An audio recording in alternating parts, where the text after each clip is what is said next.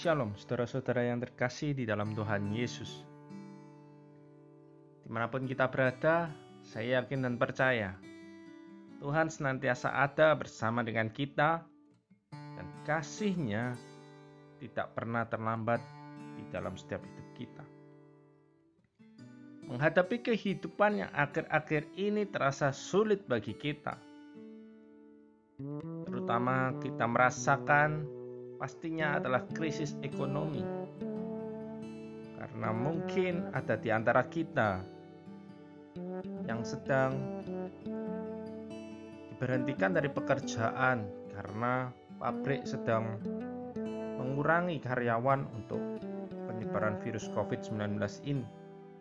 Ataupun kita yang bekerja sebagai driver online, kita kurang mendapatkan orderan karena banyak masyarakat yang tidak keluar rumah ataupun kondisi ekonomi yang lain.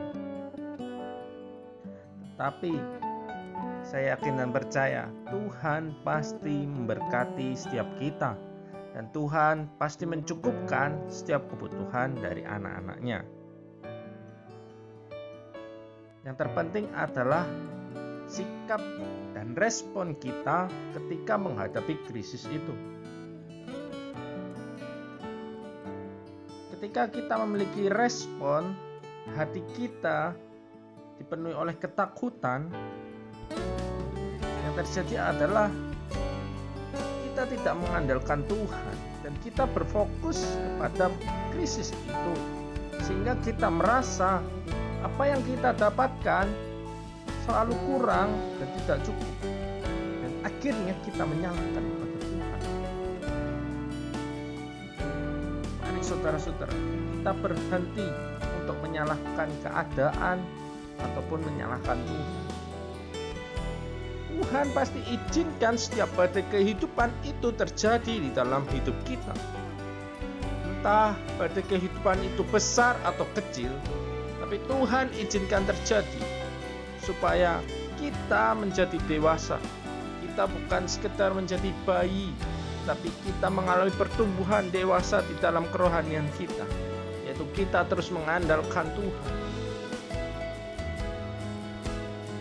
Seperti kisah di dalam Alkitab Markus 4 ayat 35 sampai 41 ketika murid-muridnya bersama dengan Tuhan Yesus menyeberang, badai dan ombak datang, sehingga perahunya penuh dengan. Saat itu Yesus sedang tidur di buritan. Karena murid-muridnya itu begitu takut,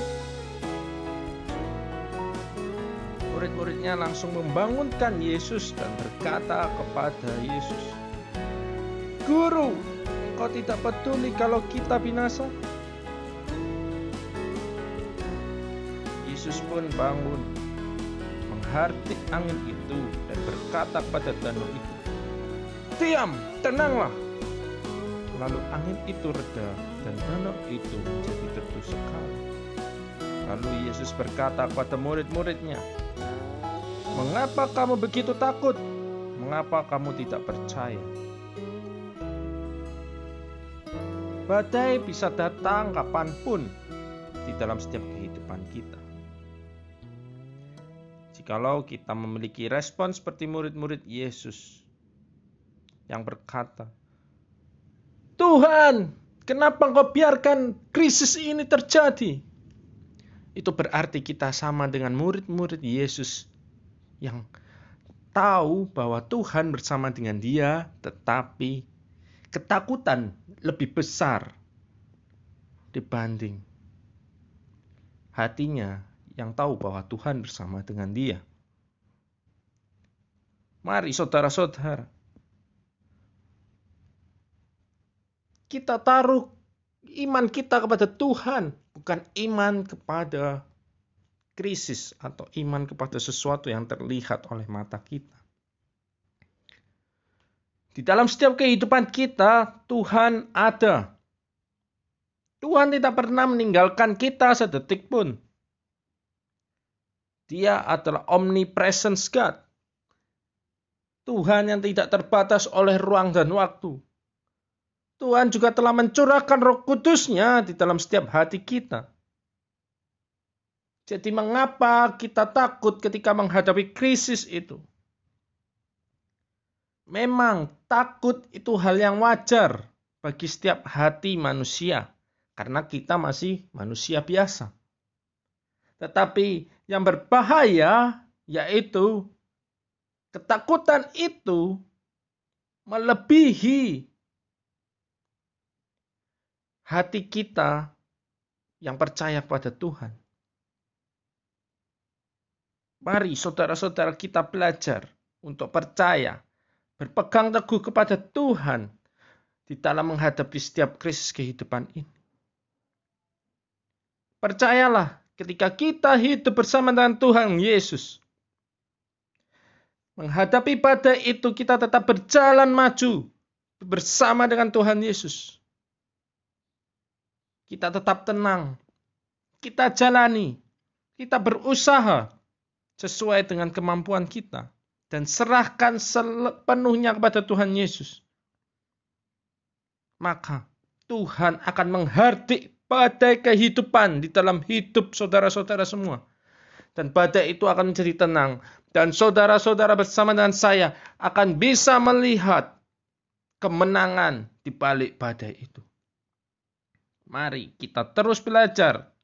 Penuhi hati kita dengan kebenaran firman Tuhan dan miliki hubungan yang intim dengan Tuhan, supaya ketika badai kehidupan datang di saat yang kurang tepat pun, kita tetap memandang dan berfokus kepada Tuhan, dan Tuhan akan menghardik badai itu dan membawa kita meraih kemenangan bersama dengan Dia.